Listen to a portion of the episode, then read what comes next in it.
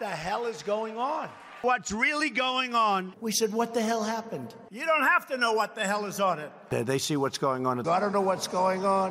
What is going on? We must find out what is going on.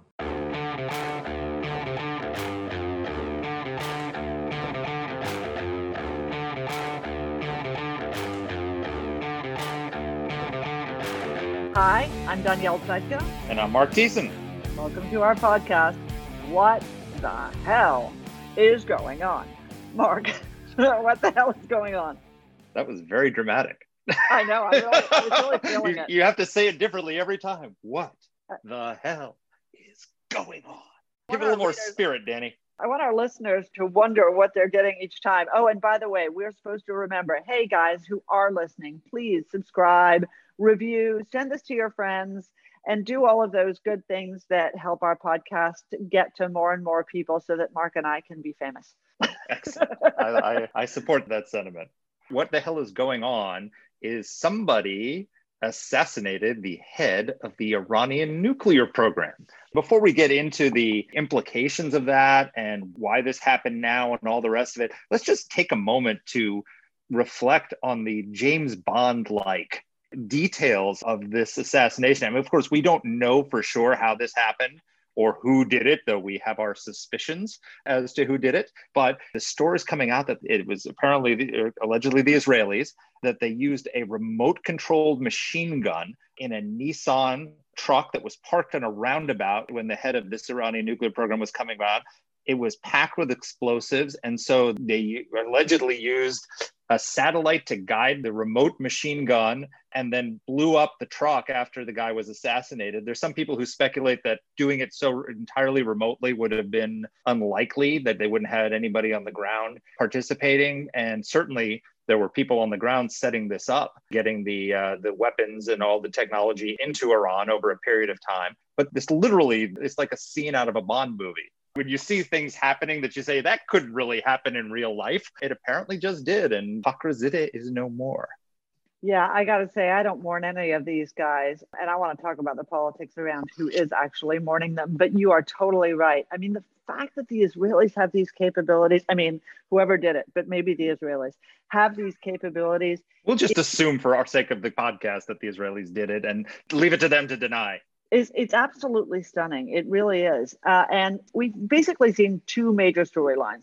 One, that there were at least a dozen operatives on the ground who were involved in pulling Fakhrizadeh out of the car and then shooting him uh, or uh, getting in a gun battle with his security guards. But then another version of the story where there's absolutely nobody there except this satellite controlled machine gun. Can I just say, I need a satellite controlled machine gun? Doesn't everyone?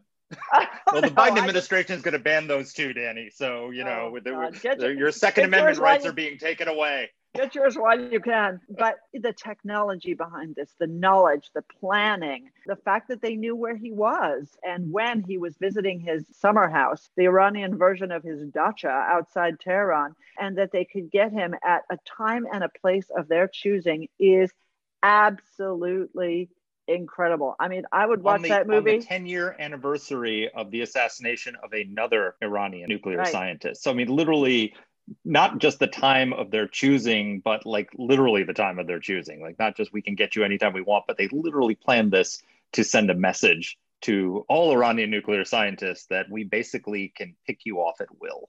Yeah. And, uh, you know, the reality is, like, I guess that the Israelis, if it was indeed the Israelis, can. I was about to say I would totally watch that movie if Daniel Craig was in it. But let's talk a little bit about the fallout. We're going to talk with our guest about some of the technical issues and who Fakhrizadeh was and what he did and about the Iranian nuclear program. So let's you and I talk politics for a second. Sure. There have been a spate of what I can only label disgraceful stories, including my personal favorite from John Brennan. And here you can assume that my epithet has been edited out, bleeped out. Um, oh, say it. We've got an explicit rating. No, because it's that bad. You know, this is a former senior Obama administration official who was stopped on his- head of the C I A. and who was soft on Iran then, who was soft on Hezbollah, who was soft on all of these guys. And he goes out and calls this an act of terrorism. I mean, W T F.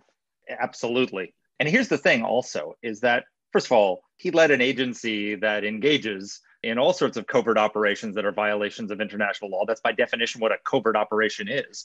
Not to speak of extrajudicial killings with drones. I'm sorry. Yes. Now, now, what he says, he anticipated your line of attack and said that there's a difference because we were taking out people who were uh, members of Al-Qaeda and the Islamic State, which are non-state actors and are terrorist organizations and unlawful combatants. However, Fakhrizadeh, the, the Iranian nuclear scientist, was a general in the Iranian Revolutionary Guard Corps, which is a designated terrorist organization because of the Trump administration, so designated it. So basically, there is no legal difference between taking out the head of the Iranian nuclear program, or for that matter, Qasem Soleimani, the head of the Quds Force, uh, who was killed by the Trump administration, and taking out the second in command of Al-Qaeda, who also happened to be in Tehran.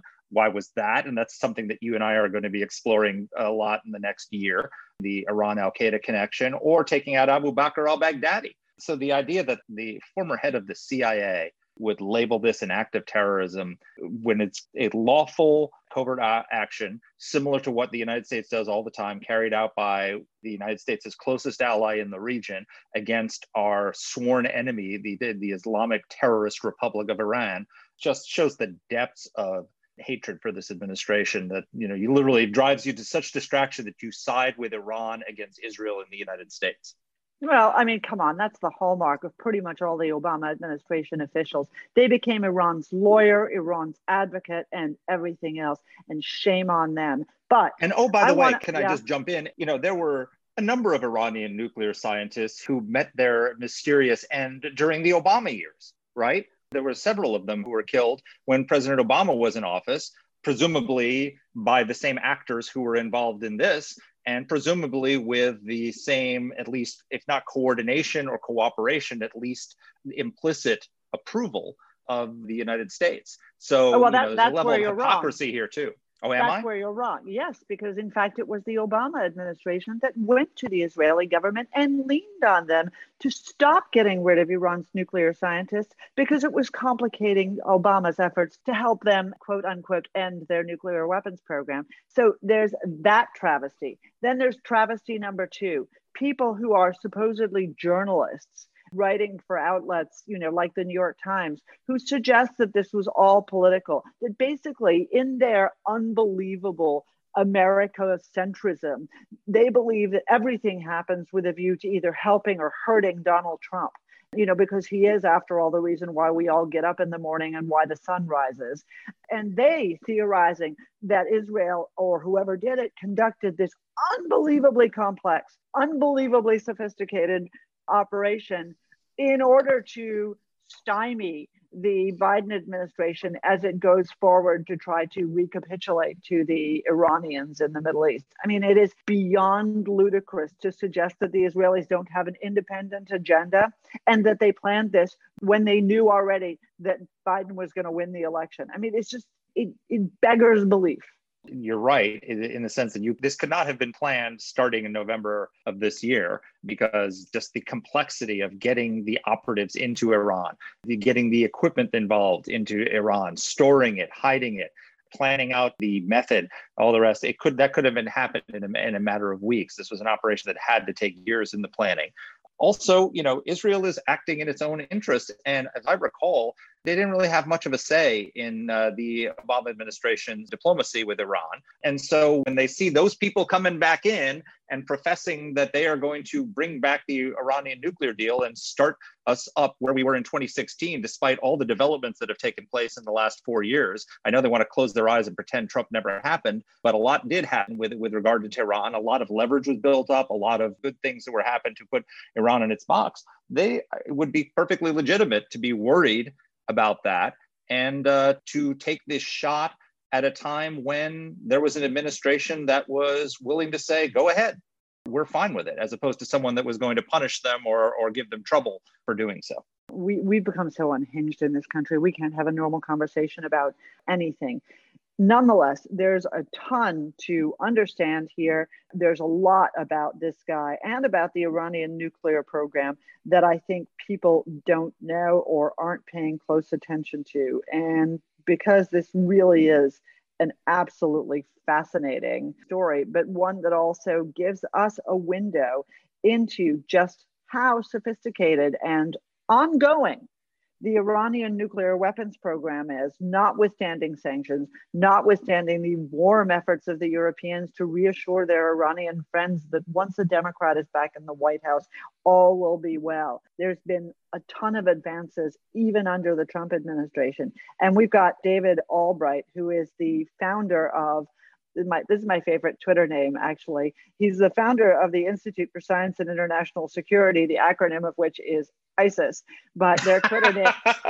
The good ISIS. But, but the tw- their Twitter name is the good ISIS, exactly, oh, that's awesome. Which is so terrific. He's got an unbelievable uh, background, but he is actually uh, a scientist. He has a master's of science in physics and in mathematics. And so he really comes at this from the technical non-proliferation side. For those of but you, but there will be no know, math in the podcast, in case you're worried. This is all. oh he my is, God. is really interesting guy and the world-leading expert on this nuclear program. Yes, God, I should have said that. Whenever I say math, people on math will will probably hang up, as I would.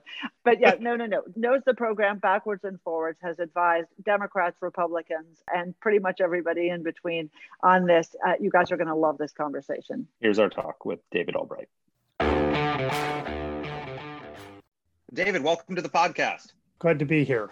Thank you. Thank you. So, I mean, the world has been rocked by this news that the uh, the father of the Iranian bomb, Mohsen Fakhrizadeh, if I'm pronouncing that correctly, has been assassinated in Tehran. Just tell our listeners first just the basics, like who is this guy and why is this such a significant event?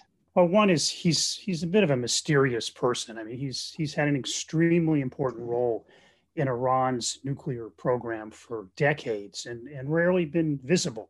He was the kind of the head of the Iranian crash nuclear weapons program called Plan Amad uh, that ran from about nineteen ninety-nine to two thousand three. And he implemented this pretty massive project to build the infrastructure to make nuclear weapons, including making uh, weapon-grade uranium. So it was a, a very large nuclear program. His program was ended due to international pressure and, and the fact that the United States was sitting next door in Iraq in two thousand three, and Iran felt very threatened overall and shut down the Plan Amad, something that made Fakhrizadeh extremely angry. And he was able to continue the program with the approval of the leadership. So it was a, a downsized nuclear weapons program without an order to build nuclear weapons, but to carry on, keep the people employed, continue projects that in some cases create a civilian cover for them, some cases keep them covert. And he's been doing that since two thousand three. And organizational names change over time. I mean, the most recent version had the acronym of S P N D.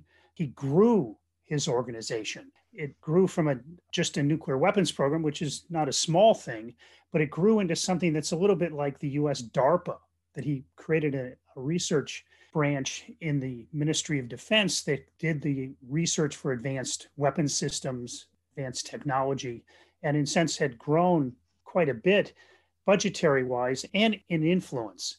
One of his colleagues said the other day on um, Iranian T V, ministers of defense came and went.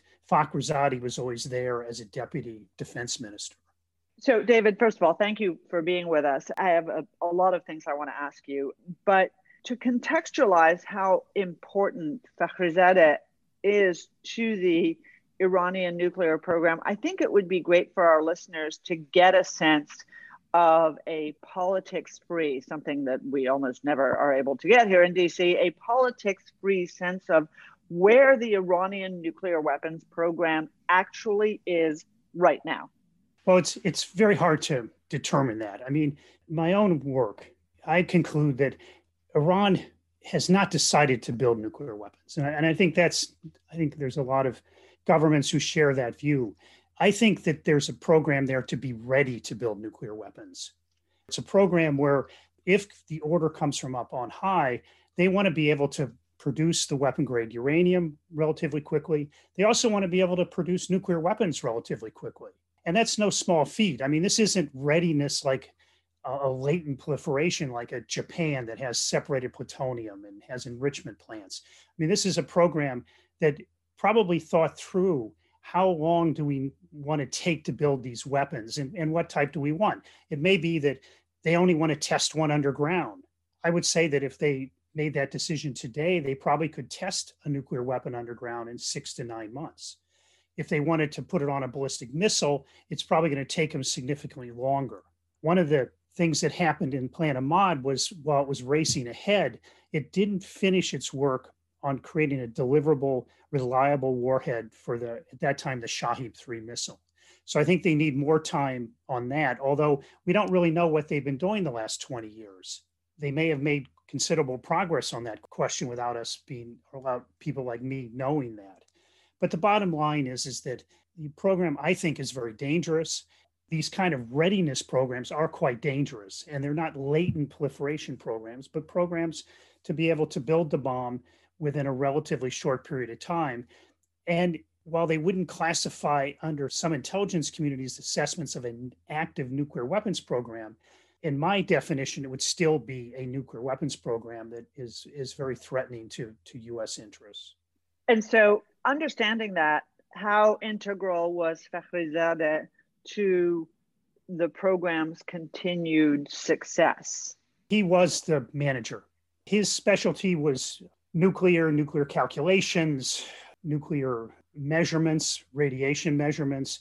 But what he brought to the table was, was his managerial skills, that he had been running these programs for decades before his death. He was viewed very highly in the Iranian defense establishment. And colleagues have been talking about him over the last several days on Iranian T V, and he, you know, he just had a, a very good management style. He was a very good planner. Um, he was deeply involved in developing the entire nuclear plan, as they call it on T V, but it, in the nineteen nineties. And that, what they're talking about is the plan to create Natanz, the Amad plan, you know, everything Iran's been doing on nuclear. He was the brains behind that. And and, and again, he, did, he didn't sit down and write it, but he organized it.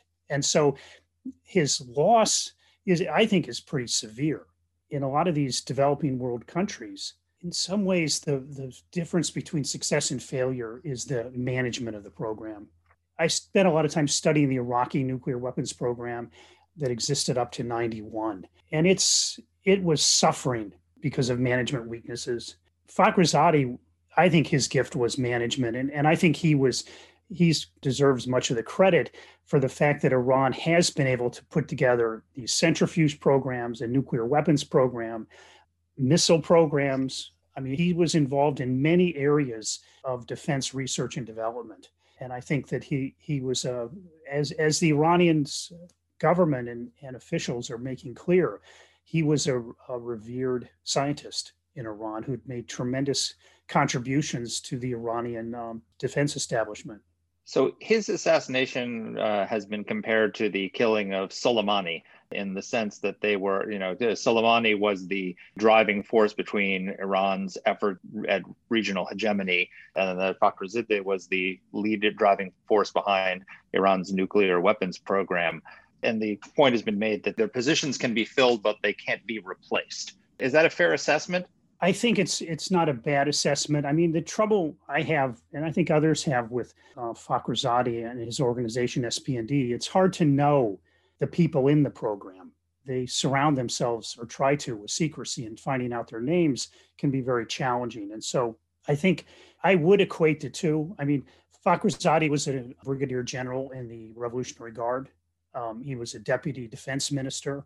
So he's, in a sense, he's at a comparable level to Soleimani. And, and I think his presence will be missed. Now, the way I would think about it is there's quite a bit that is established by the Iranian nuclear weapons program, particularly based on what they did in, in Plan Amad, and then what of what they did, what we know about after that. So I think if if the question was produce a, a nuclear explosive device, I mean, I, I think many people in Iran could manage that program, and they could detonate a bomb in the desert somewhere in, in um, six to nine months. Where I think Fakhrizadeh may be more missed is the plan to create a reliable, deliverable nuclear weapon mounted on a missile. So there's a lot more engineering skill and expertise that has to go in that. There's many more different parts of the Iranian defense establishment that have to be involved in making that work. And he demonstrated during Plan Amad that he was able to do that. He headed the entire nuclear weapons program, soup to nuts. I mean, that expression still exists, but he he was managing the whole thing. And in the reconstitution, the pieces kind of went off on their own. And so he someone has to pull those back together. And I think that that's where he could be missed. And they and they may have a, a challenge. And the other part of it is, is that here's a guy with who's been twenty-two years basically doing the same thing, programmed up and down during that time. But he's, his colleagues on T V are saying twenty-two years and he's doing the same thing. He had tremendous influence and good relations with the, the Iranian military and defense bureaucracy, and was viewed as, as someone at the very highest levels of that bureaucracy. So who can step into that and manage? I mean, scientists everywhere, engineers can be pretty feisty and pretty difficult to rope in, in a sense. I, I think that his loss is a real blow to the program. Well, that's good news. So I'm not uh, as immersed in, in this uh, issue uh, as you are. Where I first came across Mohsen Fakhrizadeh was when he was cited. Mark is shaking his head at me because I pronounced his name properly. Um, you know, but we're Americans here. Damn it, get an American name. Uh, like John Kerry saying Genghis Khan. It is Genghis Khan, to be fair, but, but but that's another issue. But where I first came across him was when uh, he was cited in North Korea uh, as an observer at one of North Korea's nuclear tests. So apparently he also, not in addition to being a great manager, apparently he was playing some sort of transnational role in, if I may use this expression without fear of retribution, in the axis of evil, in cooperating over nuclear issues. Do you think that's still something that goes on? Is it something? Tell us what you know. Well, it's a, it's a, actually, it's a big question. I mean, Fakhrizadeh traveled a lot. He got a lot of benefit for his program um, and other nuclear programs in Russia. In two thousand, when they, they were just beginning to build the nuclear weapons infrastructure, they decided that some of the facilities would be um, underground facilities, and they they needed help. They they appealed to the Quds Force, who set him up with some very important meetings in a, a foreign country. I don't know where that was. It wasn't North Korea. I mean, a, probably a better guess would be Lebanon with Hezbollah. It was recommended they use that country's companies to buy equipment for the Iranian um, effort to build their own underground nuclear weapons production sites. So he also there, there's um, there was a very good reporting in Süddeutsche Zeitung back in twenty eleven about um, cooperation between the nuclear weapons people and the North Koreans, where the North Koreans were going to provide help on computer codes and, but more importantly, on the kind of data that you put into it and the, uh, the, that you need nuclear weapons related data. And North Koreans came and and and spent several months educating the Iranians in the program on uh, use of the codes as applied to using actual or more realistic uh, nuclear weapons data. So I think that Fakhrizadeh had always had a philosophy to reach out and benefit from foreign cooperation. He certainly had to acquire a lot of equipment overseas and had to manage illicit procurement schemes. And he's really, in a sense, one way to think about him too is, is he likes, I, I'm projecting, but he would have he would have been a person who doesn't object to the sanctions. The sanctions allowed him to build up his organization as part of a resistance economy. And, and so I don't think he'd have any problems buddying up to um, North Korea. Uh, certainly, he's part of the I R G C. He's gonna. They had relations with the Quds Force, and and I think other enemies of the United States would could very well be his friends. So one of the speculations as to why now is uh, first, obviously, been reported, though not confirmed, that Israel was behind the, the assassination. So speculation as to why they did it and why now. Obviously, one was to set back the nuclear program. But the other one, other reason that has been speculated is to uh, to box in the Biden administration, which is coming back into power and has stated that they want to return to the Iran nuclear deal. Do you think that that was an objective of this? And you've written that from whatever you think of Trump, and you didn't like that he left uh, that he left the nuclear deal, he's generated an enormous amount of leverage on Iran, and he's called it a gift to Biden. There's this fear that the Biden team, which is really the Obama team, will come in and try to pick up where they left off in twenty sixteen. Do you think that would be a mistake?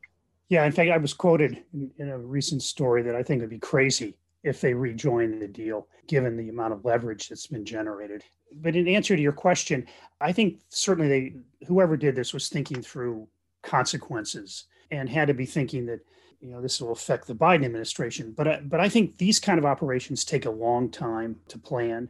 One of his colleagues, uh, close colleagues on Iranian T V, said that he was kind of set back, that it was ten, uh, the assassination was ten years to the to within one day of the assassination of another major Iranian nuclear scientist. And he thinks that was deliberate. So there aren't many anniversaries of, of the assassination of Iranian scientists. And he thinks who's ever doing this is so able to penetrate Iranian security that they can pick the date that they want to do this within, you know, plus or minus one day. You know, he had an interesting view of this. He'd also, there had been an assassination attempt against him. He'd survived, a guy named Doctor Abbasi-Davani. And, you know, he's known Fakhrizadeh for, I don't know, thirty years or more. And he said that one of the impacts of, of this is that isn't well recognized, I think, in I would, I'm adding to hit his words, didn't recognize well in the West is, is that it it really demoralizes the people in the in the effort. I mean, it's kind of obvious. In fact, the demoralization, I think, is directly proportional to how much the Iranian leadership says this will never interfere. We will march forward steadily into the future. This will have no impact. I think inside it's the opposite. And, and they work very hard to try to overcome that. And that this idea that they can kill these people on anniversaries of previous assassinations, which brings it all back, that the memory of that assassination, they can pick ro- religious holidays, is very upsetting to the inside of the Iranian defense establishment. And in that sense, I think this thing, this was planned quite a while ago, and Trump could have been the victor. So I think they probably would have done this regardless of the election, and, and did, I think, do it regardless of the election. And, and and certainly they have to, whoever did it has to worry about the impact on, on what the Biden people will do. They also have to worry about the impact of what Iran's going to do. Do you think, if, even if they planned it regardless of the election, that the timing might have been fortuitous because you're now on the cusp of this transition to a much more Tehran-friendly group of people who will be leading our foreign policy, who really want to return to diplomacy? And so Iran is sort of in a vice because on one hand, they want to retaliate. But if they do retaliate, then uh, it will prevent, uh, depending on how they do it, it could prevent the Biden team from doing what they want and what the Iranians want, which is to return to the deal and lift sanctions and achieve a lot of objectives. So in a way, timing this now could mean that whoever did this is getting away with it without the kind of repercussions that might have happened under other circumstances. Is that fair?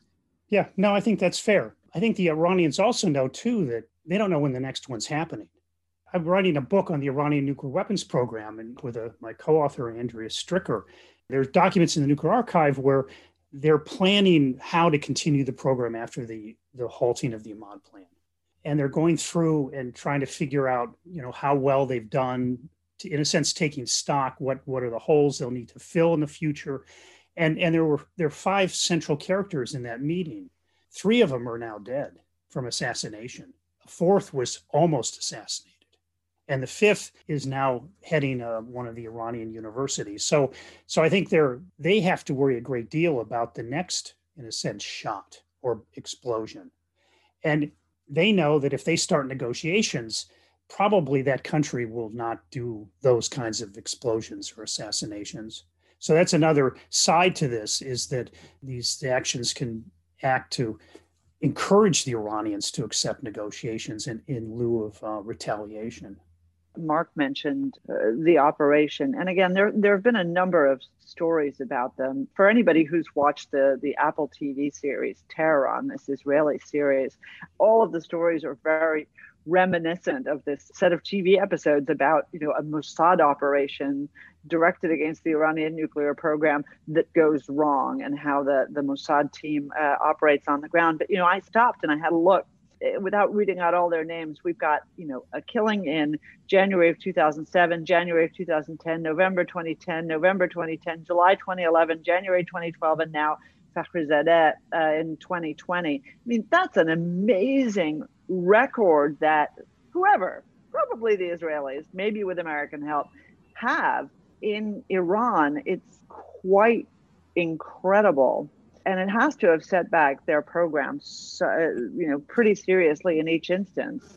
Well, and it's also in, in in the commentary on T V recently, there were more assassination attempts that didn't happen.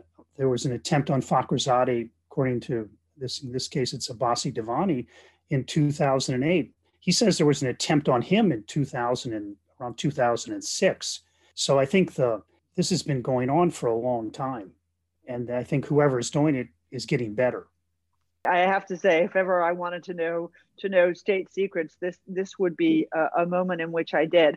So let's just circle back to the J C P O A a second. You told Mark that, you know, you think it would be crazy to rejoin as is.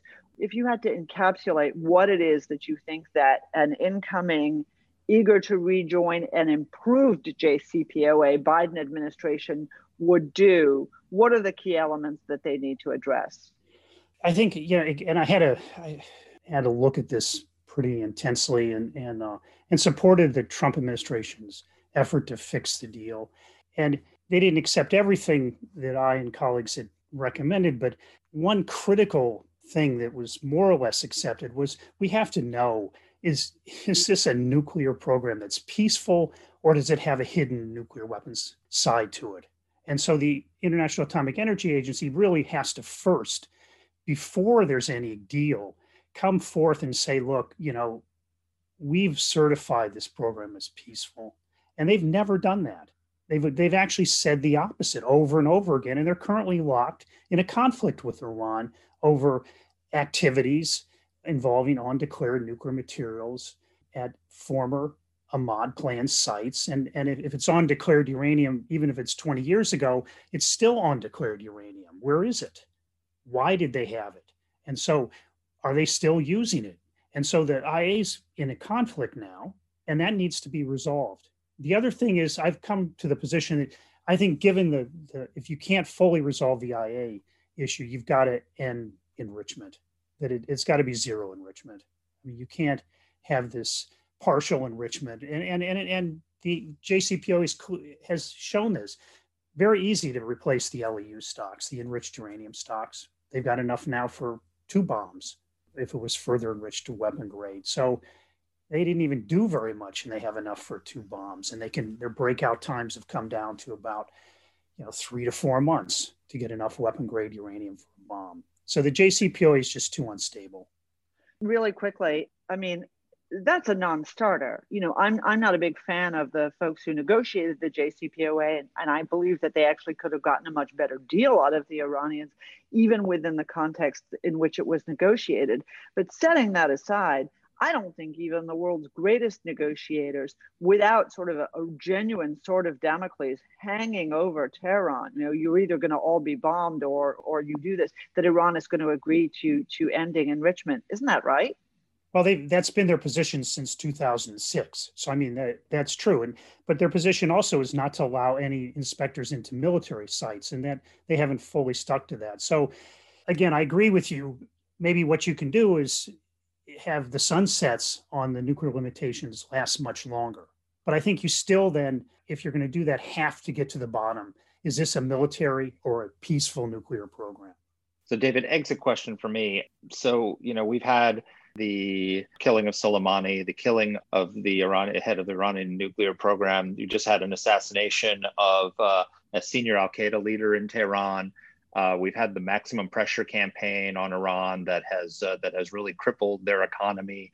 It, just in a broader sense, you know, we're about to have a transition from the Trump administration to the Biden administration. So how do you assess the Trump-Iran policy overall and its success in success or not or lack thereof in setting back the, the Iranian threat to the region? And I know everyone rejects anything that Donald Trump does, but are there things that Trump was doing that merit continuation under the new administration? Well, certainly one of the things the Trump administration did was kind of get this U S financial and other types of sanctions out of kind of this cabinet that they've been put in by the J C P O A, so they could be applied on on missiles, terrorism, you know, regional aggression. And, and I think those sanctions should continue and be increased if Iran continues to down the paths that it's been on, and not to in any way lock them all up again under some kind of nuclear rubric. So I think sanctions need to continue. And the nuclear issue is important, but it's not the only one there. And I think the Trump administration created a policy that is did a much better job at confronting Iran's um, malign, I hate to use their word, but let me do it. It's shorthand malign behavior in the in the entire region and across its entire scope. And, and I think that they should be commended for. I think where they had problems was they really didn't have a plan once they left the deal to get a new deal. And I think that's created a whole set of problems. But I think the end point is they've created a lot of leverage on Iran. And, and also things have been happening below the surface in a, of a military conflict, uh, of explosions, of nuclear sites and, and assassinations that have ramped up the leverage in a sense even more. It also shows that if the people in the region are not included in a deal, they may do things on their own that may not be in the interest of the Biden administration, but may very well be in, in their interests. That was actually my, my exit question for you. Uh, I uh, I was speaking to a group yesterday and I said, you know, when, when America steps back, when America advantages Iran, our allies in the region often do things that are not good for our interests and sometimes not good for their own interests. So I hope that's not what we have to look forward to. But you've been wonderful, super generous with your time, and just fascinating. I hope we will be able to talk about this again as, as the Biden administration settles in and we understand the fallout from this assassination and uh, see where all these things are going. Okay, no, happy to do it. Thank you. Thank you for joining us. It was great. So, Danny, you uh, brought David Albright to us, and, and he didn't disappoint. He is just a really insightful guy. Let's talk about what, where we ended off with him, about the, you know, an assessment of the Trump administration's Iran policy, and particularly with regard to this. I mean, if you think about what's been accomplished in the last four years, first of all, just the imposition of crippling sanctions, the elimination of Qasem Soleimani, who literally probably next to Osama bin Laden was the most malign terrorist in the modern Middle East, the assassination of the head of the nuclear program, which is going to set back their efforts significantly, uh, the assassination of top al-Qaeda operative just recently in Tehran as well, the taking out of Abu Bakr al-Baghdadi, real blows against both Sunni and Shia extremism, and of course the elimination of the, the caliphate. Where do you assess where we are? And, you know, I know the Biden administration, they, it, there's this reflexive thing on the left that anything Trump did must be bad and therefore we have to reverse it. And that's not necessarily true when it comes to Iran. He's actually handed, going beyond the nuclear program, three Arab-Israeli peace accords, uh, you know, first, first peace accords in the region, which has happened because he repudiated the Obama approach, which was that all peace has to go in the in the region, require détente with Iran and go through Ramallah. So they've really inherited a situation in the Middle East that they could take advantage of if they don't go about reversing everything. Is that fair? I do think it's fair. And I think the challenge is this, you know, what the Democrats are going to keep saying is, keep saying to me in particular is, you know, you know, Tony Blinken, Tony is a great guy. And I know Tony Blinken, and Tony Blinken is a great guy. The problem for me is not Tony Blinken or or even, you know, Joe Biden, you know, you know, Joe Biden, he was chairman of the Senate Foreign Relations Committee. He's not a crazed nut job. And I think all of that is true. The problem for us really going forward is where the Democratic Party is, because the Democratic Party has gone from being a pro-Israel party to a pro-Iran party. And that's obviously an unbelievably vast overgeneralization. There are many, many people inside the Democratic Party who remain pro-Israel, but its leading lights and its loudest voices have in fact on foreign policy become these other people. And that's what I worry about. I worry about this desire to satisfy them and this deranged anti-Trumpism. You know, if Trump did it, it must be bad. And of course, the answer is for Biden, he's kind of in the catbird seat. He's got a lot of opportunities. He's got a lot of leverage on Iran, and he should use it. I worry that beyond that top level of, you know him, you like him, there are going to be people who I do know and don't like and don't trust, who are naive in the extreme about what Iranian ambitions are in the region, who are naive in the extreme about the balance of power in the region, and who are so deranged on the topic of Saudi Arabia because of the Khashoggi killing, that they cannot see straight and believe that Iran is actually a better ally for the United States in the region than Saudi Arabia. Well, this is a larger problem with the Biden presidency in general, and we'll we'll be spending lots of time assessing it in the in the coming year as it as it unfolds. Is that you've got this? It's true in domestic policy. It's true on on everything, which is that he doesn't represent the Democratic Party as it exists today. He arrived in Washington in nineteen seventy-two. He was a Scoop Jackson Democrat. He was a tough on the Soviets. He and Jesse Helms, uh, when, when the Ford administration wouldn't allow Alexander Solzhenitsyn to come to Washington, they invited him and held events with him. I mean, he's not a crazy left-wing democratic socialist economically or on foreign policy. But the party that he leads, it's I've described it as a, it's like a nice walnut veneer on the uh, fiberboard of democratic socialism that is the foundation of the modern Democratic Party today. And it's going to be very hard for him to push back on all of that, because that's not where his constituency is, whether it's domestically or, wh- or whether it's on foreign policy, uh, and certainly when it comes to Iran. No, I agree with you. But if we can see some effort on the part of, you know, Republicans on Capitol Hill to try to continue to encourage the Biden administration to actually use that leverage productively, you know, you could see the building of a real bipartisan alliance on national security policy. That would be awesome. Uh, I don't know whether the Nancy Pelosi's and Chuck, Chuck Schumer's, let alone the Bernies and the A O C's and the Elizabeth Warrens, allow that to happen. And, you know, I think the Iranians are going to be watching very, very closely. I'm less concerned about their ability to retaliate in a serious way against the Israelis, and much more concerned about what it is that this new administration is going to do in order to try to get back into the deal. And, you know, again, this isn't going to be just us. It's going to be us and the Europeans. And hopefully the French will remain the stalwarts that they actually were in the past on this, and will keep the Biden administration on the straight and narrow that they were unable to keep the Obama administration on, and that we we see them use this opportunity in a way that is productive rather than destructive.